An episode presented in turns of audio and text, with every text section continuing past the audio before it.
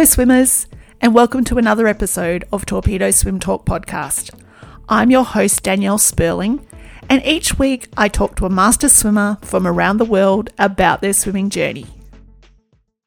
On today's podcast, I was delighted to speak to British master swimmer and freelance sports and broadcasting journalist Nick Hope. As a Masters competitor, Nick has competed at the British Masters Nationals and several European Championships, and as a journalist has commented and interviewed swimmers at the Olympics, Paralympics, FINA World Cups, and 10 FINA World Championships. He was able to share perspectives from both angles, and I think you'll love this chat.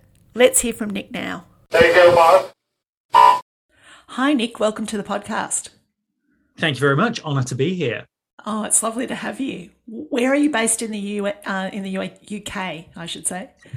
Yeah, it's all good. I mean, look, it's felt like somewhere much more exotic last few days. We had this crazy heat wave, but I'm here in Manchester, uh, in the UK, which is uh, usually very mild this time of the year, but we've been up over like 40 degrees Celsius. So yeah, it's felt a little bit more like the States or uh, Australia in the middle of summer. But uh, yeah, this is home. It's where I kind of grew up. I was in London for about seven, eight years, and then, then came back to Manchester initially with work. But uh, yeah, family's still around here as well. Yeah, I know that the heat wave you are having is crazy. I've never heard of those uh, temperatures in the UK before.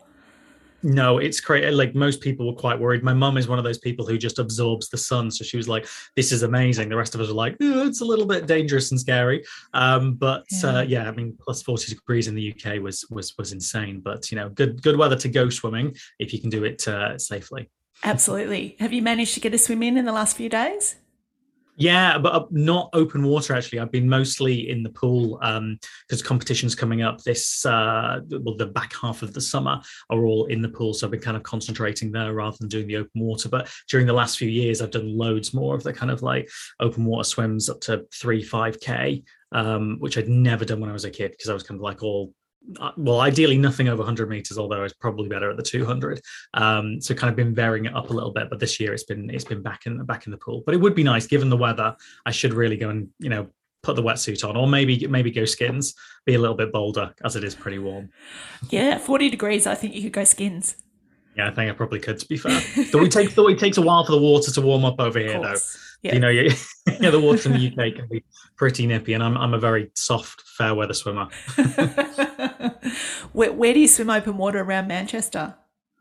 So there's a few different places. So we've got uh, near me so uh, media city in salford quays is kind of the, the area that was kind of regenerated when the bbc moved up from london and they cleaned up all the docks around there. So there's there's a couple of really nice places that you can go within the docks um, and it's also quite good when they have events there because it's perfect for spectators to be to be around the side.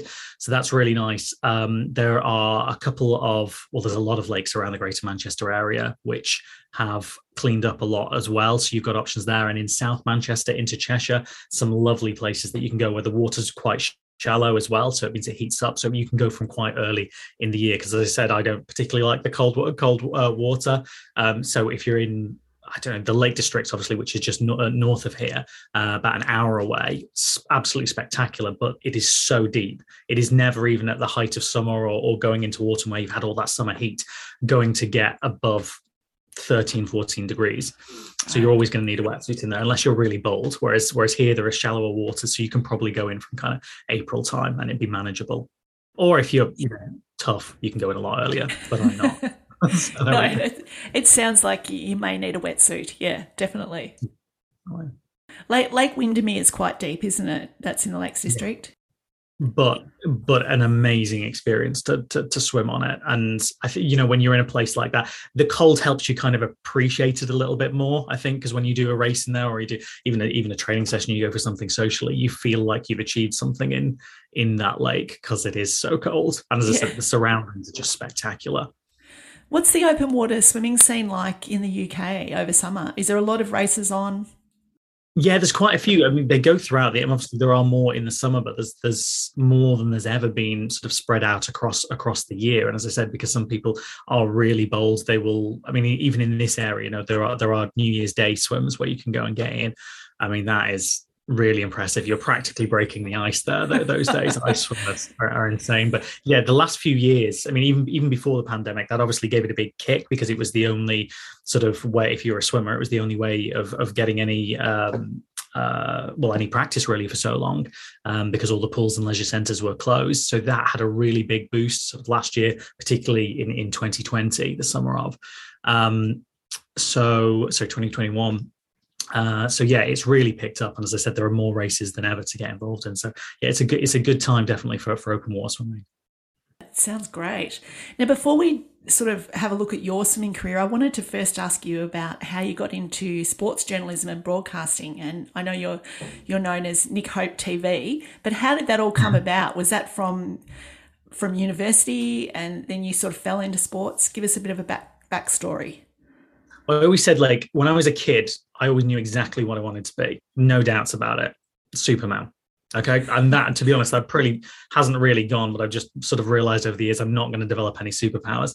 Um, but as a kid, I was like, right, well, what's the next best thing? Well, Clark Kent is a journalist. So I kind of like, even from sort of like seven, eight years old, had that kind of in, in mind. I also had glasses when I was a kid as well. So it sort of works in my head anyway. Um, so that's kind of like the path that I, I used to obviously did a lot of sports. So I started writing about, um, yeah, the swimming events that I was involved in, football, tennis, different things like that for local newspapers took that through. I actually got I, I, my degree was in psychology because I was quite interested in that field after doing my A levels and thought that's something I might progress with. But then when I was at uni, um, I started doing sort of student radio, newspaper, um, bits of TV stuff that we did in house, and lots of presentation around events. And, and I was the sports rep for my JCR as well, and, and swim team captain. So anyway, I kind of combined all of these areas. And then a friend who was on the swim team uh, with me two years beforehand, a guy called Ant Baxter, I'll give him a shout out. Uh, he'd gone on to this postgrad in broadcast journalism, um, and he was, I mean, he'd gone into, I think then he was working for BBC Radio Cumbria, which is very much kind of um, farming territory. So he was telling lots of uh, stories about lambing and all sorts of stuff. He went on to, you know, a lot of other exciting things in London, but I was just fascinated by what he was doing and kind of basically followed his path a little bit, but carved out my own niche obviously had this path uh, um, passion for olympic and paralympic sports from what i'd been interested in when i was a kid and wanted to do something a little bit different so i sort of created this mission statement, which was to give voice to those who would otherwise have gone unheard. And that lent itself so perfectly to the Olympic and Paralympic sports worlds, because particularly in the run up to the Beijing Games in 2008, I remember like there were, I think, network news for the BBC had commissioned four or five pieces. That was it before the Olympics. I was like, there is such a missed opportunity here. I know the national sports, football, I know cricket and rugby, and um, a few others are going to get a lot of attention, but you're missing these incredible athletes. So basically, I started carving out a niche there, and that's sort of what I've continued to plug and, and fight for ever since. Wow, that's amazing. yeah. And I know you've been to lots of Olympics, Paralympics, and Commonwealth Games and FINA yeah. World Champs. Have you always worked in the swimming side of interviewing and broadcasting, or have you sort of um, honed in on that lately? So I've kind of, I think I obviously I always had the passion there and was kind of like always going to fight to be involved in that area. Um, but really, it's been across all Olympic and Paralympic sports. Um, I just I wanted to make sure that was part of the the remit that I covered as well, because obviously, you know, there, I had connections there, but I could and I I knew the fantastic stories that were being missed generally. Um, you know, London 2012 gave us a huge opportunity and platform to really push with those things on the BBC, particularly. Obviously, having that home games in the UK, there was all, all of a sudden so much more interest. But um, that gave us kind of the platform. I'd started, as I said, carving out this niche before Beijing, so had a good run up into that London 2012 games uh, from the Olympics and Paralympics. Um, so I mean, I was working across all all kinds of sports, and you know, there were ones that I'd never even dreamt of covering, like taekwondo, which became a, like a personal favorite for me. I didn't know anything about combat sports to begin with, but got in with that, and and it was great to see their journeys from from from meeting kids who are like 15 years old, who then went on and won gold at their home games five years later or so.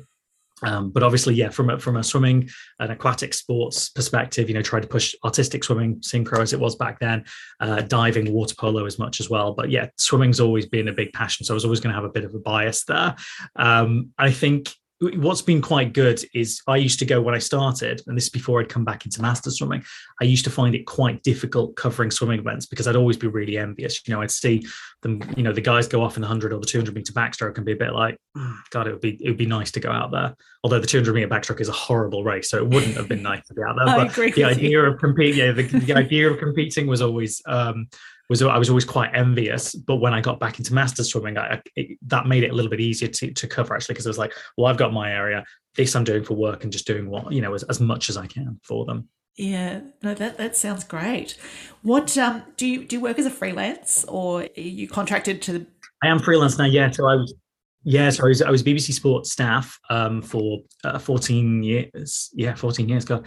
Um, until, uh, so Tokyo 2020 was my last event for them. Um, I've gone freelance since then and still basically working in similar areas. So what I'm still working with BBC Sports and, and doing some freelance work with them, but also a lot more. Um, so like international governing bodies, I've worked quite closely with FINA and also starting to work with LEN, uh, European Aquatics Federation, as well uh, going forwards. Basically trying to because traditionally there's always been this distance and this isn't just related to you know aquatic sports we find this in um, in, in triathlon and I was doing some work with world curling before the um, the winter olympics and a few others there's generally always this distance between the international federation and the athletes. And generally the athletes only go to the international federation if there's a massive problem. And traditionally the, the international federation have made decisions without consulting the athletes and it was this idea of trying to bring them a little bit closer together and improve relations and but um, and from my point of view you know as, as a journalist is to do that through storytelling so let's bring some of the fantastic stories that are going on you know great outlets around the world you know uh, you know, be it Aussie TV, radio online, or, or in Britain, UK, Italy, anywhere you want to name. You know, they, they nationally they might be aware of those stories, but internationally they weren't being spread in the same way. So what I've kind of come in to do, and it started with FINA's World Cup Series uh, at the end of last year, then the World Short Course Champs in Abu Dhabi, and then recently in uh, Budapest for the Long Course World Champs is basically to go in and kind of do behind the scenes and to do mix zone interviews and to spend a little bit of time with athletes who are having breakout performances or that we know are megastars or are going to be good or just have amazing stories um, and to try and give them a little bit of profile and then also obviously improve that relationship a little bit so that there is a bit more of a friendly face to the the international federation and you're using your platform that you have that that international global brand name for the betterment of your sport. And it is, you know, it's important there are still going to be political messages that those organizations have to put out, but also there is so much light and joy and and warmth from the sport that they need to to share as well. So um yeah, trying to do that for all the kind of like digital platforms. That's been which has been good fun. What an amazing job. I mean, it just sounds so exciting. What what was it like down on pool deck or in the mix zone in Budapest just a few weeks ago? It was it was so great. I mean, that venue hosted the World Championships in 2017, which was one of the best that I've covered anyway. And I think just the fact that there were, you know, athletes have gone so long, including at the Olympics last year, without any crowds, to finally have fans in venues. And I think obviously the the ISL's changed things as well. That is, you know, it, it's it's motivated others to up their game a little bit. So I think the show and the fanfare around the World Championships was bigger than it has been previously, and we saw that with the World Cup last year as well. You know, where you've got DJs on on deck, you've got performance, you've got music, you've got things to keep the crowd going, even between um, races to try and keep up that pace and that momentum.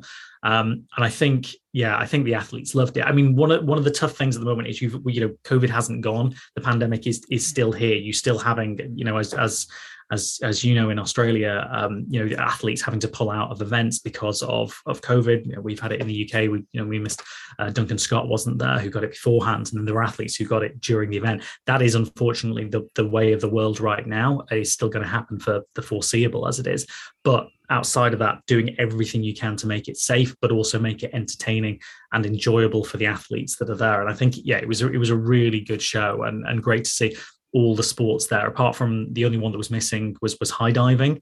Um, but that's now uh, they'll have a separate competition and, and for all of the world champs it'll be in there. So you know you've got a lot of the world's has moved on an awful lot. You've got a lot of them packed in over the next few years. It's going to be yes. interesting how that plays out definitely uh, another event but yeah as, as, as a as a one-off this summer given that it was supposed to be in japan and then it was cancelled didn't look like we were getting one Um, it makes it a busy summer for a lot of people, particularly you know for the Aussies and the Brits with uh, Yeah. world champs, commies, and then the Brits have got um, Europeans coming up straight off the back. You guys have got Duel in the pool, I think, uh, with with the Americans. Um, so yeah, crazy summer, but yeah, it was a great way to start it. Did you did you have a favourite interview from uh, the the uh, mixed zone this year? God, I mean, that's that's a tough one. I mean, there was some great. I mean, there was some great breakthrough. I mean, one of one of the most eye opening was if you look at like uh, David Popovici, uh, who had you know breakout freestyle performances, just how level headed he was. It was it was barely like he cared. You know what I mean? He did obviously. They were amazing break, but he was just so level. And when you spend time with somebody like that, and you're like, you just see that kind of that look in their eye that they mean business, and you know what they're going to be achieving in in in the years coming up. Um, you there were there were obviously like on the women's side you had uh, Mollie O'Callaghan who was a great breakthrough performance. Um, Summer McIntosh, uh, was she 15 from Canada was brilliant. And and again incredibly both really level-headed not getting carried away with it despite the fact you know we're there like how many medals have you won now? We can barely count them on one hand. Uh, and they're just like you know taking it race by race. You know like that's that's impressive. Do you know they I know athletes so often talk about it's about the process, isn't it? And as, as we as journalists and interviewers try and get them uh, a little bit overexcited perhaps about their performances, but hopefully, you know, they're taking a bit of time now to look at what they've achieved, you know, at, at first major worlds and just think, wow, that was incredible. And someone like, you know, Leon Marchand of of France, uh, another well, couple of, of you know brilliant performances, and that was one of the most exciting things actually about being poolside. And don't get me wrong, it was great to catch up with um, you know Caeleb Dressel, uh, Katie Ledecky, um, you know a whole host of of, of uh, high class uh, Aussies that you had in the field there. Um, Kyle Chalmers for one, um, but it was also great to see those those youngsters coming through as well, Yeah. who are going to kind of you know keep pushing through. Yeah, I mean, I think it's great for the um, the future of sport to see all those young kids coming through. No, totally. I tried not to use the word kids, but you're right because but you're so you're so right. It is. I mean, you see, you're talking 15, 16 year olds sometimes, and it's amazing where um, you know that this this Yes. strength uh, strength is coming from, and it shows this you know the sports in a in a really healthy place right now. And obviously to see you know a couple of of world records, uh, you know, uh, three with the relay as well, wasn't there? But uh, you know, Ceccon uh, in the 100 meter backstroke, and uh, obviously Milak uh, lowering his his standard and where he's taking um, the 200 fly right now is just um, yeah, it's frightening. It's amazing, isn't it? And I mean, the British team are just having such a resurgence in swimming. I think, um, you know, I, I know you didn't have Duncan Scott there or Adam Adam mm. Peaty, but the rest of the team swam brilliantly. And Yeah, they really good- did. Yeah, looking good Yeah, I mean- into the Commonwealth Games. Yeah, I mean, I, I I love the Commonwealth Games as well because it is it is so, such a great for so many reasons. I mean, obviously, like the the England Australia clash is always brilliant to see as well. Um, but the you'll also get so many fantastic stories of athletes who this will be their Olympics. You know, there will be ones who probably won't go on to be um, stars in in Paris, but they will have this moment where they're representing their home nation. Um, where they will become national heroes, national treasures for their performances over a couple of weeks. And you know, people do call it the friendly games, and the reason it's it, it is you know when, when you sample it when you're there on the ground, it is very different to an Olympic Games environment in terms of like. Um, what's around it, it is a lot more. Uh, there's, there's less intensity, but the athletes are still as super focused and serious and desperate to win those medals as, as much as anywhere else. There's just little, a little bit more as said of that that friendly nature to it as well. I don't, it's really difficult to describe what it is because it is still serious competition. It's just that it's a little bit like ah, let's relax a little bit because it's not the intensity of an Olympic or Paralympic games. It's a it's a Commonwealth. Um, so yeah, I think that's going to be a fantastic competition as well. Yeah, I do too. I mean, I know as Aussies we love beating the Poms. Yeah, well, no, I, I mean, I was getting that when I, I remember interviewing uh, Kyle in uh, Kyle Chalmers in in in Budapest, and he's there at the World Championships, obviously speaking to me for FINA, and he's like, "Yeah, well, obviously our, our focus is the Commonwealth Games." and like, fair enough, that's interesting. I don't think any of the Brits would have openly said that, but when it comes to the event, it is absolutely their focus, and that's you know what they want to go up against the best in the world. So you know, it's um, yeah, it's going to be a brilliant competition. I was, you know, I was good there four years ago in Gold Coast, which genuinely, and I, as as you mentioned before, I've covered a lot of Olympics and Paralympics over the years. Gold Coast was amongst the best events I've ever. Got. I mean, the, the place is obviously fantastic, and you know the location in terms of like brilliant venues, all close in together. You could travel between lots of different sports in a day. Obviously, the beautiful sun and um, uh, yeah places to go. Birmingham will be different, but it will be special in a, in a, in a different way here in the UK.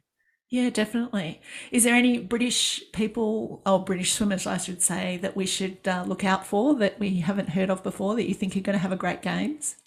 Yeah, definitely. I mean, there's God, there's there's so many across the different disciplines, and I get you know if you get the big names out of the way first, obviously it's it's great to hear that Adam Peaty will be competing there because obviously that's been a big question mark for a while because obviously he broke his foot, and then I think he only just started diving last week again. So you know, although he's been swimming for a few weeks, um, he wouldn't have been able to compete at the World Championships has just made it, and that's a big one for him because you know Birmingham is the closest he will get to a to a home games because uh, he's from the Midlands area.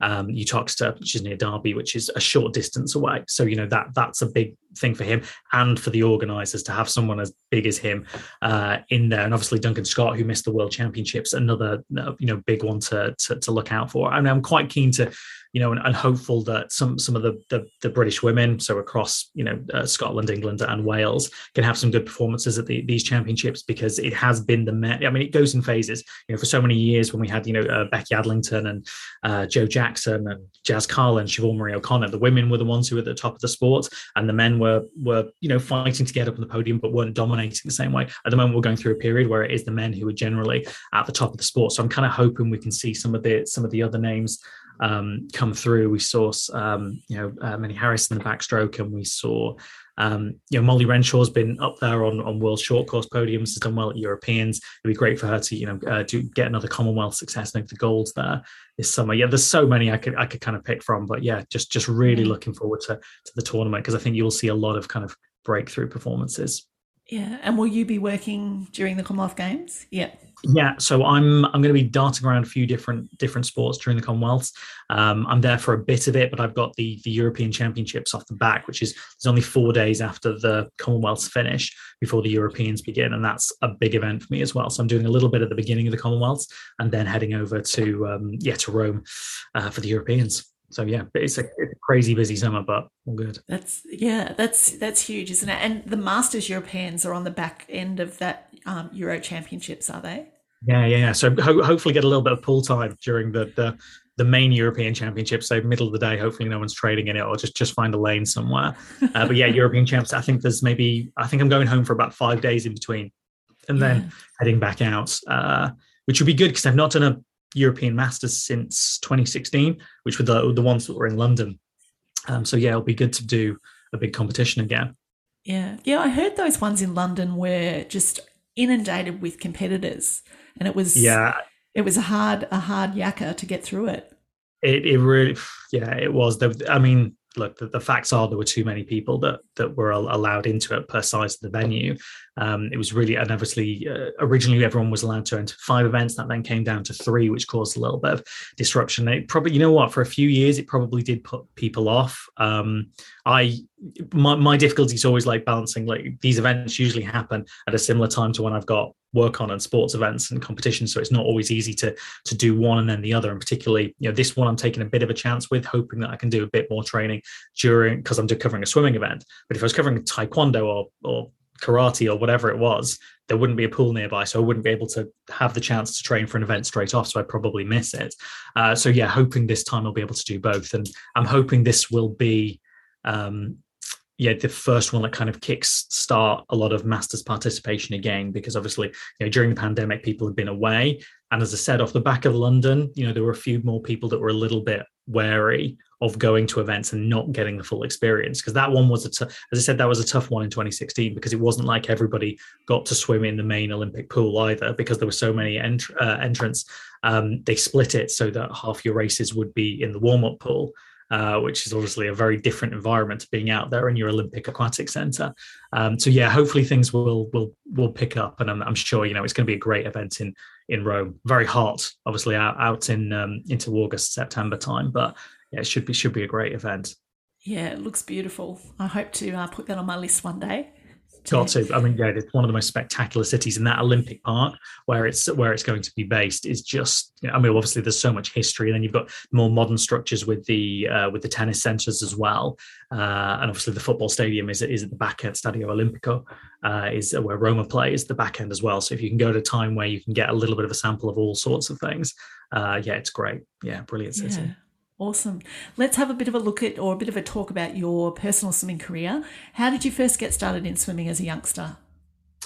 It's quite similar to what I think. Uh, speaking to a lot of swimmers over the years, at least at least ones that are around my age, was a very similar thing, which was diagnosed with asthma when I was a kid, and and the doctors at that age all said, right, well, the best thing, you know, to your parents, the best thing you can do is put your child in the pool and and that will help you know boost their lung capacity so that's really where it started from sort of four five years old quite young um, I was not very good. I'm not going to lie. It took me a long time to figure out swimming. And I think until probably until like I had that puberty kick at about 12, 11, 12 was quite early. But um, until then, I was very, very, very average. Um, I just had this huge growth spurt, but then I, I, I stopped growing at about 13. So I thought I was going to be, I don't know, six foot three or something. I'm I'm five nine. I'm tiny for, for a male swimmer. yeah, I was basically this height, as I said, touching 13, and then for some reason it just stopped. I don't know. um, but yeah, that you'd, I just yeah, I just I just loved being in the pool. I did a lot of other other um, uh, sports as well. Like my dad was really into sailing. Um, but as I said, I always found I'd rather be in the water than on the water, and that's not very constructive for a career in sailing. So uh, yeah, it was it was swimming that I went down. Yeah. And did you swim right through high school and into university? Yeah, pretty well, sort of on and off. So I was I was really obviously heavily involved in it till I was probably 15 and doing junior nationals and um, obviously you know club and regional championships and things like that. But I uh, I tore my pectoralis major when I was 15. So it was the week after national champs. Was on holiday with my parents. Uh, I was showing off, trying to impress a girl. Dived into a swimming pool, and my uh, my shoulder just decided it had enough. I think it was basically repetitive strain. Uh, there's no reason why it should have gone. I just dove into the pool, went up to do fly, and it was like someone pulling the plug like all of a sudden all the energy went out of my shoulder. Um, and basically it was that it was misdiagnosed to begin with. And i kept i was one of the i was i was a you know i was i was never a super talented but i was a very determined swimmer you know um, probably took it way too seriously insofar as you know i would try and win the warm up I'd like, I was like, I'm going to nail it. I'm going to show what I mean this, and I'd be dead for the rest of the session. Um, but so I was always like, you know, be my, be the best that I can. Um, and yeah, the, the shoulder just, just gave way, unfortunately. But that was also in an era where, you know, we weren't doing pre-pool at that point. Uh, we weren't doing post-pool either. Uh, you know, you were just getting in and slamming it as hard as you possibly could. And, you know, when I look back at it, you know, obviously I see, you know, kids and, and young adults, um, doing all their trade, you know, particularly when you're at like a national championships and you see the performance that the young squads get in from like a Sheffield or wherever, and you see them all lined up and they're doing their pre-pool for a good half an hour before they get in the water. And it's it's just amazing to see because we we didn't do anything like that. It was more like the Hunger Games. Do you know what I mean? It was literally survival of the fittest. There were so many that went down with different injuries. Those who didn't ended up being stars because they could tolerate it. Unfortunately, I was just one of those that the the you know my shoulder gave up. But at the same time, I do, you know, while it was it was hard, and I did try so many times to come back at that point at that level, um, and it sort of broke down. You know, it made a, a, a lot of decisions a lot easier because I could, you know, I could have fought on and been tried to be, you know, obviously my best and reach a certain level, but I was, you know, let's be realistic. I was never going to be a top top swimmer with with the size that I am. Um, and uh, so it made you know the edu- going down the education route a, a lot easier um, but I get, you know, I, I always kept that. I always had the love for swimming. It's just maybe I took a bit of time away from it. I did it at uni. I was uni swim team captain, which was amazing. But obviously, I could, you know, I didn't have to train at the, the same level that I used to. And then, um, yeah, I did. I came away from it for a few years afterwards, and then I'd kind of like I was in my early thirties, and all of a sudden, well, I, your metabolism starts slowing down, you put on a little bit of weight, start stopping on quite a bit of weight. Saw a photo of myself on holiday. I was like, gotta do something about this. Um, and randomly, I was at a house party in London and saw a guy with a, he sort of had a low cut top on, but he had like a Team GB tattoo on it. And I was like, I'll go and chat to him about that because it's interesting because it's one that maybe Olympians usually have. Uh, and he was like, "Oh no, no, I'm not Olympian. I'm a, I'm, a, I'm a master swimmer." And I had no idea what master swimming was about. And then yeah, just had a chat with him about it. I was like, "Well, that sounds quite interesting." Hang on, so you compete in all the same venues as as the as the real swimmers do. Uh, and competition throughout the year and you training, etc. It's like, well, this is something I've got to look to look at. And then, yeah, about what was it about seven years ago, started started getting back into it again and have loved it. Sorry, that was a very long answer. no, that's fine. I was going to ask you that question anyway. I love the way you call them real swimmers. I do too. I do as yeah. well. the real swimmers and then the master swimmers. I, well, I see how they train and like absolutely. And look, no, that and that is not to diss any other master swimmers. I just I know what I am like myself, and I know you know I know what my body can tolerate as well, and I know when I watch them train what they do and and how focused they are, and I do. I do the best that I can for my body, but I know it is not what as I said, the real, the professional. I should just say professional swimmers, shouldn't I? Professional. Yeah, we should say that. Professional paddler. How, yeah. how did you end up? how did you end up getting over the shoulder injury? Did you have to have it operated on, or did you just repair it through prehab it's, and? Yeah, I mean, I, I yeah prehab and activation. I think I spend more time out of the pool than I do in, you know, to try and get ready for it. I mean, I would love, I mean, I hate it. In all honesty, I hate doing all the prehab and the and the deactivation and all that stuff, but I've got to do it. Um, it doesn't come naturally. Same as strength and conditioning in the gym. You know, I didn't um, you know, I didn't get into swimming to do the gym work. I'm useless on the land. I, I, don't like doing the weights and the stretches and things like that. I just want to be slamming it in the pool. I, I you know, I love being in the water, the sound of it.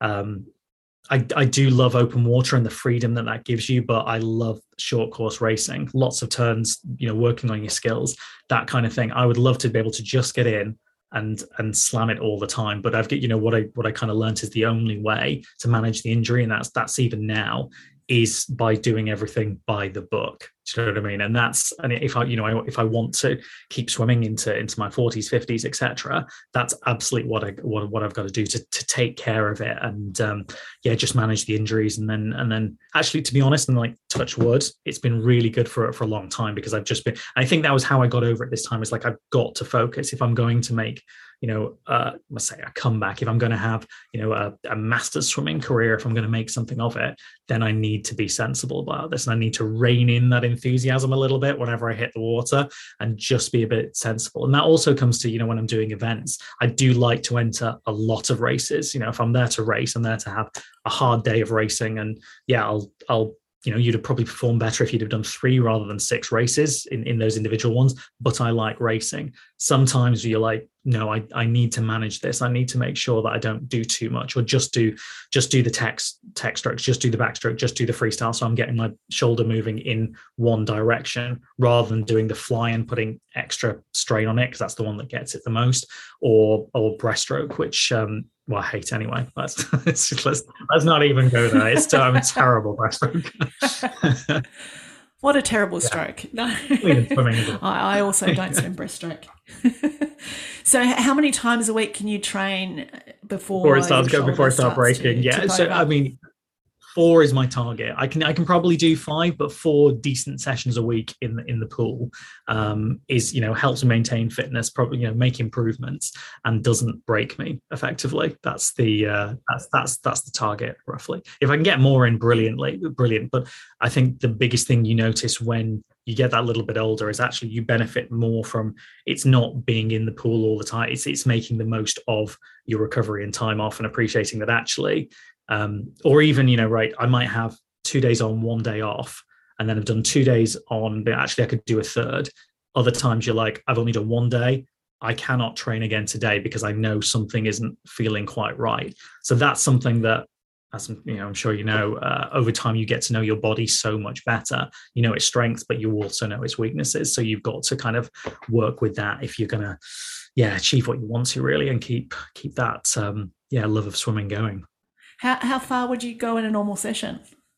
At least three k. Um, yep. so be you know my my sessions are usually three to three and a half. Maybe if I do an, if I'm doing like a block of open water, I'd go to like four five. Um, but I'd rather do shorter, more intense work than because because my as I said, although I do some longer ones, my my focus is still kind of hundreds, two hundred, more two hundreds, 100 for enjoyment, 200s for a little bit better for performance. Although I did do, I did an 800 meter freestyle at the Nationals last year, um, which was actually, I mean, I thought it was going to be hell. But after doing the open water events, the 800 in the pool, it was a short course as well. Um, that was I really enjoyed that more so than ever. In fact, I enjoyed it more than doing like the 200 meter backstroke. And I thought obviously four times the distance was going to be a hellish race, but it was really good fun just doing something a little bit different. So I might, I might do a bit more of that. We'll see. Yeah. Yeah, I think a lot of people found that with you know swimming out open water during COVID, and um, a lot of people have you know sort of aimed towards those longer distance events 800 1500 and um, yeah i've heard that a few times from people i've spoken to so it is interesting isn't it because yeah, and we have got that time to so much absolutely and you've got a little yeah. bit more time to think about tactics which never really do in those shorter distance races. Even in, even in two, I know you've got a little bit more time in a, in a, in a 200, but really you know what you're doing. Whereas in an 800, things play out so differently depending on who wants to go for a, a totally different crazy tactic, for example. And then obviously you've got that, you know, as I said, in a 200, you don't have that time to think, do I go with them? Generally, well, you've got to, or you or you set out that pace yourself. Whereas in an 800, you actually do have that time to think, and you've got to make that judgment. Um, but then in master swimming, it's so interesting because half the time you're racing with people that you may not have met before, so you don't know. Like they've got their entry time, and you might have done a little bit of Google research to try and find out what they've done in other events. But a lot of the time you're going in blind, so that does make it quite um, quite interesting, definitely. In the UK, do you for your masters um, events do you have um, mixed genders going on time? because that's what we do in Australia. Or I've been speaking to a few people in the US and, and they actually just have all females racing or all males racing. How do you structure it in the UK? it's a bit of a combination. Um, if the, the event is big enough, you keep every they, they keep things separately. Um, usually at most events, if you have like a 400, that would be mixed. Right. Um, so the longer distance ones, because you'll get fewer people who en- enter it. So try and get you know through the program as quickly as possible. You make the most of the lanes rather than having you know only three in heat one or something like that. So to, to get through it. In the actually the nationals in the 800 meters that was a mixed race that i was in. So maybe some of the longer distances but the sprints they're generally always separate. Yeah definitely. Right. Yeah that's a good idea. I mean 100 200 are usually separate yeah. Yeah because we're we're always racing um, i'm always racing men. Oh, often yeah. you know it could be a 40 year old or a 60 year old beside me. So that's a, that's another thing that you have to think about like that that sort of wave that you get from um, someone who's racing beside you um, going to create yeah. more of a wave yeah. than if it was a female. Well, in the the 800 that I raced at nationals, as I said, was was mixed. Um, so uh, the lady in the, the lane next to me, who she did beat me, um, but it was great. You know, it was brilliant to, to kind of race with her, of uh, someone of her standard, because I learned so much from racing next to her. I mean, I I, I dove in. I obviously I'd not swum an 800. She looked. I could sort of see in the corner of my eyes, like she means business. She knows what she's doing. She knows how to pace this race. I'm just going to stalk her for the next however many lengths and it worked well. I've got a great time. She she got me on the touch. Uh, she's probably beat me by about a second and a half. Her sprint finish was much better than mine. Um, but no, it was a great experience because I got to race with someone who was who was a you know a really really good swimmer, better swimmer than me, um, and I learned a lot about pacing and racing in that event. So yeah, I think I think mixed is is great, but obviously appreciate what you're saying about the wave. I said you're, you're racing against someone my size. I'm not creating much of a wave, so I think it's all right. what what time did you end up posting for that 800? Uh, what did I get? I think it was eight forty 43 something like that oh that's good so it was it was all right for a first one not knowing what yeah yeah i was going into it was uh yeah happy yeah. yeah that's good and do you um structure your training uh, do you train with other people with a squad or by yourself how does that work so I kind of I kind of train on my own. Um, I am a member of a club, so I'm at two clubs actually. So Wigan um, Swimming Club, which I was with when I was a kid, they're still going. And when I moved back to, to Manchester, I joined them again. So I'll go occasionally and maybe do like one session a month with them. I'm also part of uh, Trafford um, Metro Masters Swimming Club, uh, who are a little bit further south in Manchester. Um, they've got so Wigan doesn't really have much of a, a masters program in terms of um, uh, swimmers going to events uh, whereas Trafford does. Uh, so it's really nice to team up with them at competitions and, and do relays and things like that. But I think because of the way that I work and the way that I do my training, you know, I could I do a lot of travel, so fitting in the training sessions around that can be a little bit challenging. I don't train with the club that often. Do you know what? I've, they're always inviting me, but it is one of those like I don't I don't like going when I'm not on it that kind of thing. I know I can, can control my own session, and I also it's all you know some days because of my shoulder. I don't feel like doing any fly today. I know it's best that I don't. I don't want to be the awkward one who I'm not doing fly. I'm not doing breaststroke because my hips are a bit stiff. That kind of thing. Uh, whereas if I'm on my own and I'm I am quite good at pushing myself, um, and I've got you know apps and things on my watch to to make sure I'm going to the times. So I do train on my own 95% of the time, yeah. which I guess you know yeah it does make it a little bit lonely, but you know I'm there for that hour to to hit the pool as, as as well as I can really. So it, it seems to work okay. I would love to, you know, if, if if my work situation was a little bit more stable, I had a you know more regular nine to five, and every I knew that every Thursday evening there's squad training. I would be going to that a lot more religiously. But yeah, the, for the way that I kind of work, instead of just going and hitting the you know the local Virgin Active uh, leisure centre, kind of works for me. And do you set your own program, or do you have a coach that you work with who oversees? Yeah I, I do my own program. I sort of i guess i've kind of figured what what works for me over the year. I mean yeah it might be if i brought in someone else they'd be we can we can make some really big improvements here mate. Maybe they could but i don't know. I kind of i guess i sort of I, I enjoy what i'm doing. I get little bits of bits of feedback as and when you know i train with the performance squads um, in various places that i go which is always useful to pick up. Um, but yeah, I don't know. I, I, I guess I could look at it a lot more professionally, but I do enjoy the way that I do it because I know it it's it's got the best out of me. You know, the times I'm hitting as a masters now are the same as I as I was when I was a kid training full time and I was being overtrained then. So I know that what I'm doing is, you know, I shouldn't at 38 be going the same times that I was going when I was 15 before my shoulder went when I was at my you know physical peak doing two sessions a day, six days a week. Um, so something's working, I think. I Maybe so. I could do more, but at the moment, it's it seems to be okay. No, I think it sounds fabulous. So, what's a typical session that you would write for yourself? Um, so I, I ease into it with kind of like some distance swims. So I'd usually do at least a, a kilometer, like two two four hundreds and a, a 200 two four hundreds free, and then a two hundred meter backstroke. Then I'd probably go into some kind of skills work.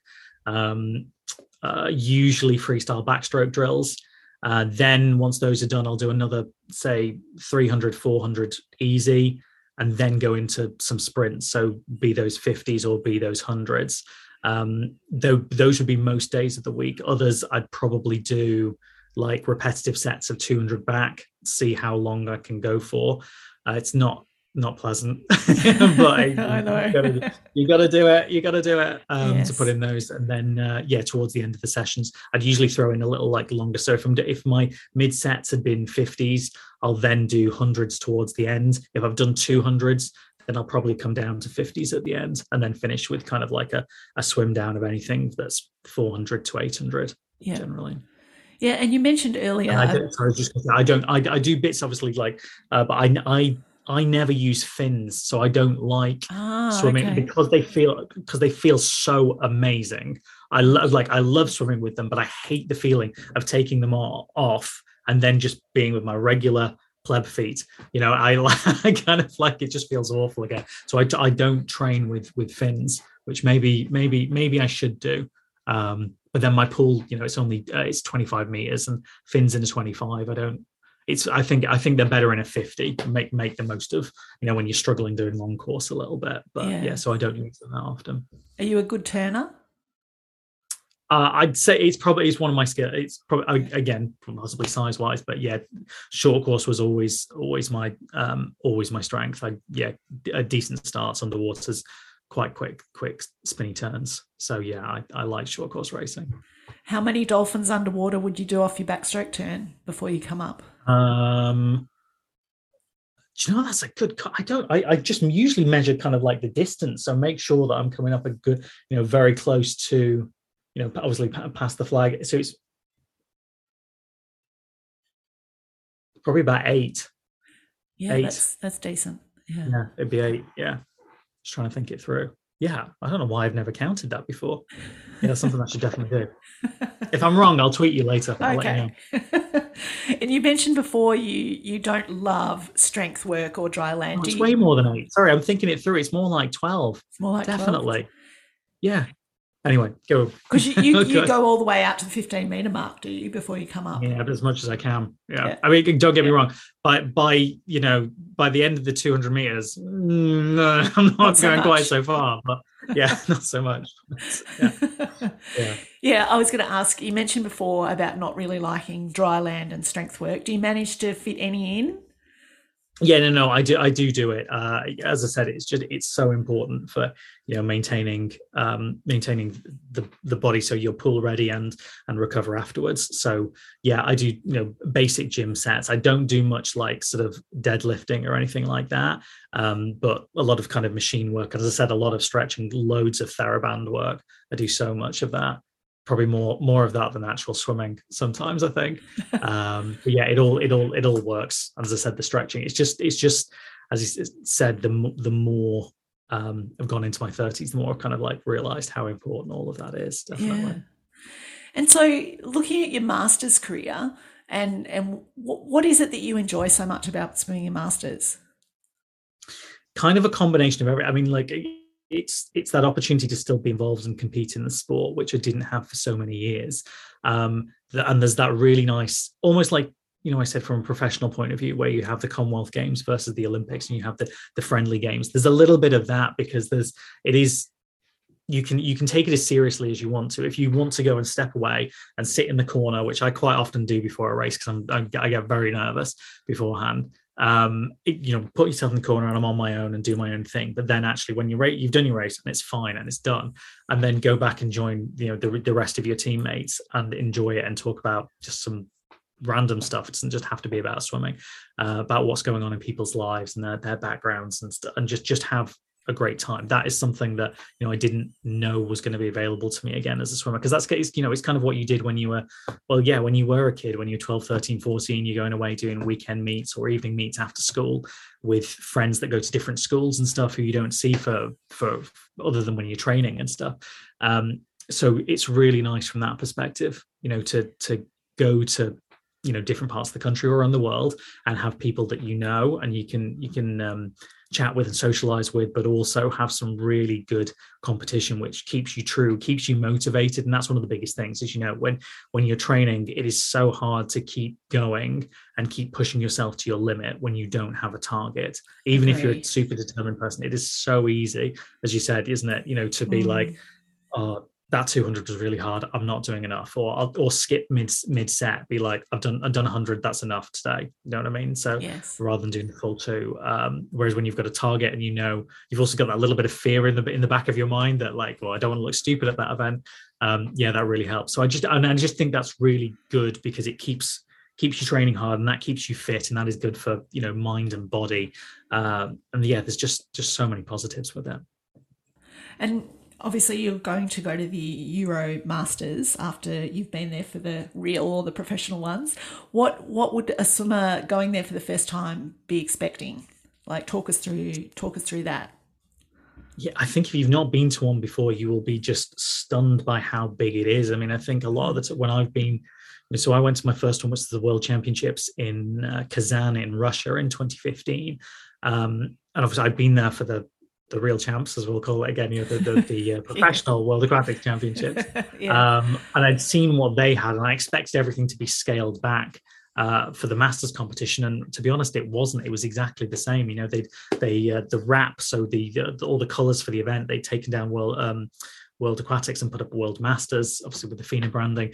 They dressed it correctly. There was there was still an athlete village where we could all. Um, well, we, all stayed at night, but then there were there were places to go out for meals, and uh, there was the professional setup in terms of you know going inside, having an, the, the warm up pool, having the area to do your, your dry lands, uh, to being being marshaled through to poolside. It was just incredibly professional, and I didn't expect that either. You know, having gone in from from the British scene where it is brilliant and it's run by volunteers and it is exactly what you'd expect. It's, it's a replica of what you've got when you're a kid. It, and it's great to be in but then to see a replica of what you see at a world championships for masters swimming yes. was was mind-blowing. It really was. Um, so just just expect to have a great time and you as i said you can take it as seriously as you want if you want to go in the zone and have your big headphones on and, and whatever uh, beforehand and and get really in the zone like the like the uh, the professionals do you can do it if you want excuse me, if you want to have a laugh and a joke with your fellow swimmers before the race,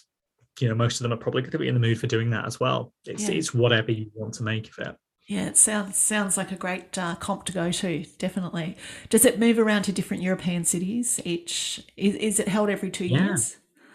Yeah, so it's usually um so it's every because swimming has been so they've done a few different things with with major events. So for, it's usually now, as of you know, sort of over the last decade, it will go to the same place that the senior European Championships are. Um, it's changed occasionally when when the senior uh, European Championships has gone into this thing called the multi-sport European Championships. So it's gone in with like gymnastics and triathlon and athletics and things, which they did in 2018. Masters then came out of it and had its own event.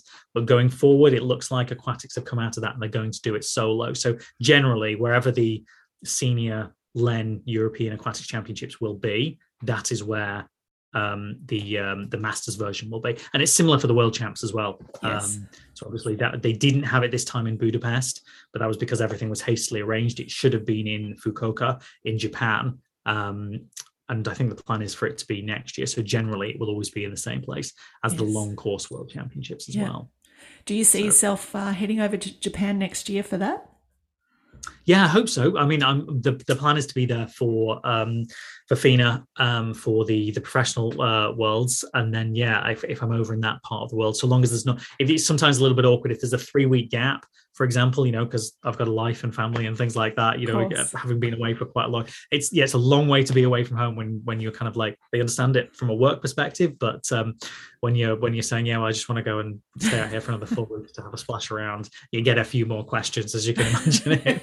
yeah. So well, yeah, we'll we'll see what we can combine. But yeah, hopefully it'd be good to do another world champs, definitely. yeah, yeah. A lot of people I've spoken to are trying or aiming for that for next year. So hopefully it goes ahead and we're coming out of the pandemic by then. Hopefully. But I mean, there's so many brilliant events around the world. There's also, which I only became aware of a couple of years ago, outside of the, the sort of the FINA Masters, you've got things like the uh, Pan Pacific Masters Games, um, which you've got, which are actually take, you know, they take place in in Gold Coast, where Yeah. where and, and and across in Brisbane as well, and Australian Masters, um, and there's you know like Pan American Games, there's um, uh, Pan Asian Games, uh, all all things like that. There's, there's so there's so many kind of international competitions that you can do as well as like national masters championships which are generally open so you don't have although i'm a european i could go and compete in in asia for example at an asian masters championships because i find that at the europeans in uh where were we in turin in sorry i've got it up on my wall somewhere 2019 there you go it was a few years ago.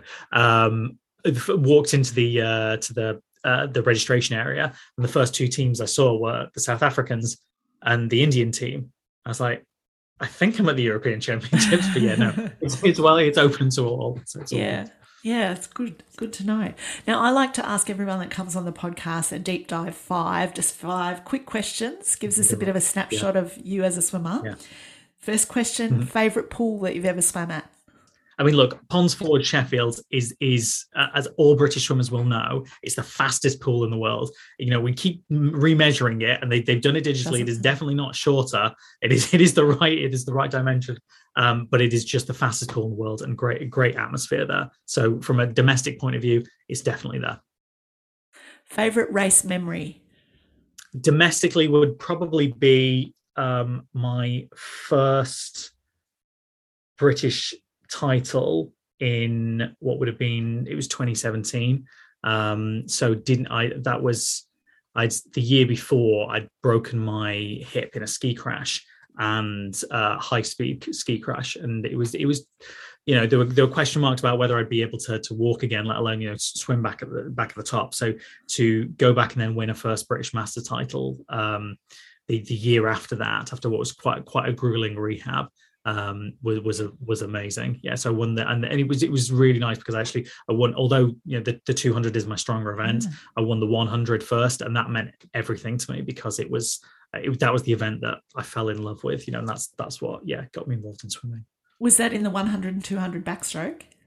Yeah, one hundred. So Yeah. yeah, one hundred two backstrokes. The Yeah. one hundred was the first. That's the one that I won, and then the next day was was the two hundred, and I, I won that one as well. So yeah, those are my favorite memories in the pool. There've been other, you know, amazing ones. I I, I won at the European Masters Games, as said in, in 2019, the 200 meter backstroke. But my time, I, I was a bit hard on myself. My time wasn't great. I did enough to win it, so that was fine. But yeah, the one the one in the, the British title was yeah means the most. I think. Yeah. What what damage did you do to your hip? Yeah, so basically, I, I snapped my femur at the oh neck of the gosh. femur in the hip. Wow. So it was, a, it was a high speed ski crash. I was doing. Um, I'm I, I am contrary to what that injury may suggest. I'm an okay swimmer. Uh, sorry, ski, uh, swimmer. Skier. I'm an okay skier. Uh, um, but basically, I, I've skied since I was a kid. But I was doing a very advanced course. So I was doing ski cross. So this is where you have lots of jumps and bumps and you're racing people. And um, basically, there was this this part of the course which was sort of in shade and then in the sun. And I came out of the shade and couldn't see that there was this these three jumps in front of me. Sped off the first one, cleared the second. You're supposed to do one, two, three. I went off the first too quickly, cleared the first, and then hit the face of the third. So braced for impact. My right leg touched first and Gosh. swung through and yeah, it was. Um, but you know, airlifted, airlifted off the off the mountain. So I got a got a trip in a helicopter. So that was nice and dramatic. Always get travel insurance because effectively that only cost me twelve pounds fifty. So wow, uh, yeah, it was yes. it was a bargain. oh, Wouldn't recommend the whole process, but you know, no, we get a, through these. That's a major injury. Gee, yes. that was a little scratch. Yeah. yeah. What is your favorite backstroke training drill?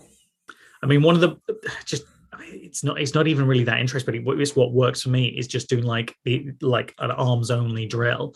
Um single arm drill double double arm drill not the old style backstroke like that actually the the two hands. I've, I've got a few drills that i looked at that were supposed to be single arm um single arm double arm but the double arm just really stresses my shoulder out it doesn't like going there uh, but just sing, single arm backstroke drills um with with that are arm pull only so with with with your kickboard um, pool boy, sorry, um, they're some of my best drills. Yeah, because they just, you know, they work your core, they work your rotation, um, and they're really good because because you get so much burn across your body from them. They're so good for the 200 meter backstroke, which is, as I said before, basically just pain throughout. So you need to be able to put yourself through that. Yeah. Are you a good backstroke kicker?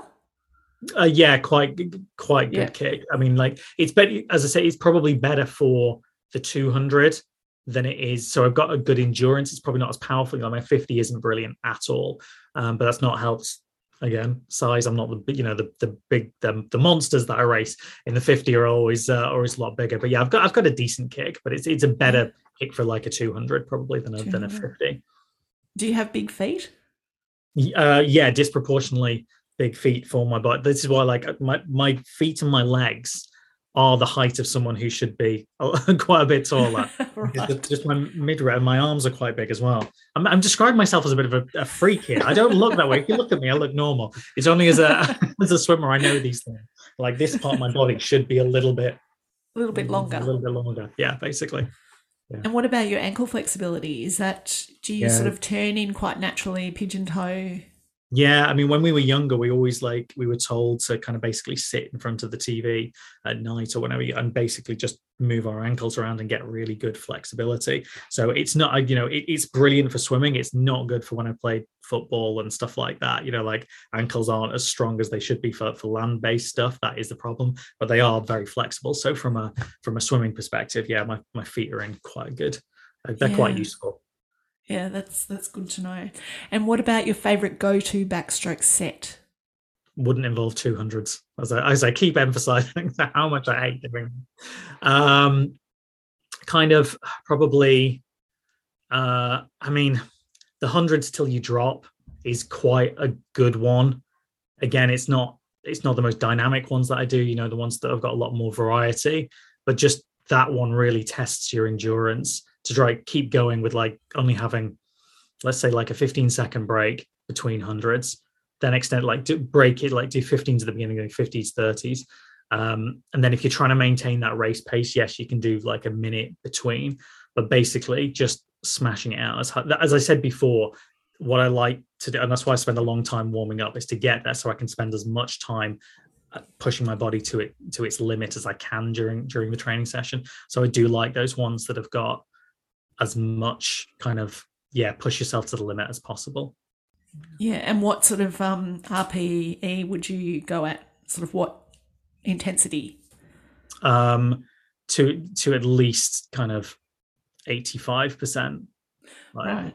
I go, I go pretty high. Yeah. So it's it, look, I I kind of vary it up as well. and it will depend what your body is in is in the mood for.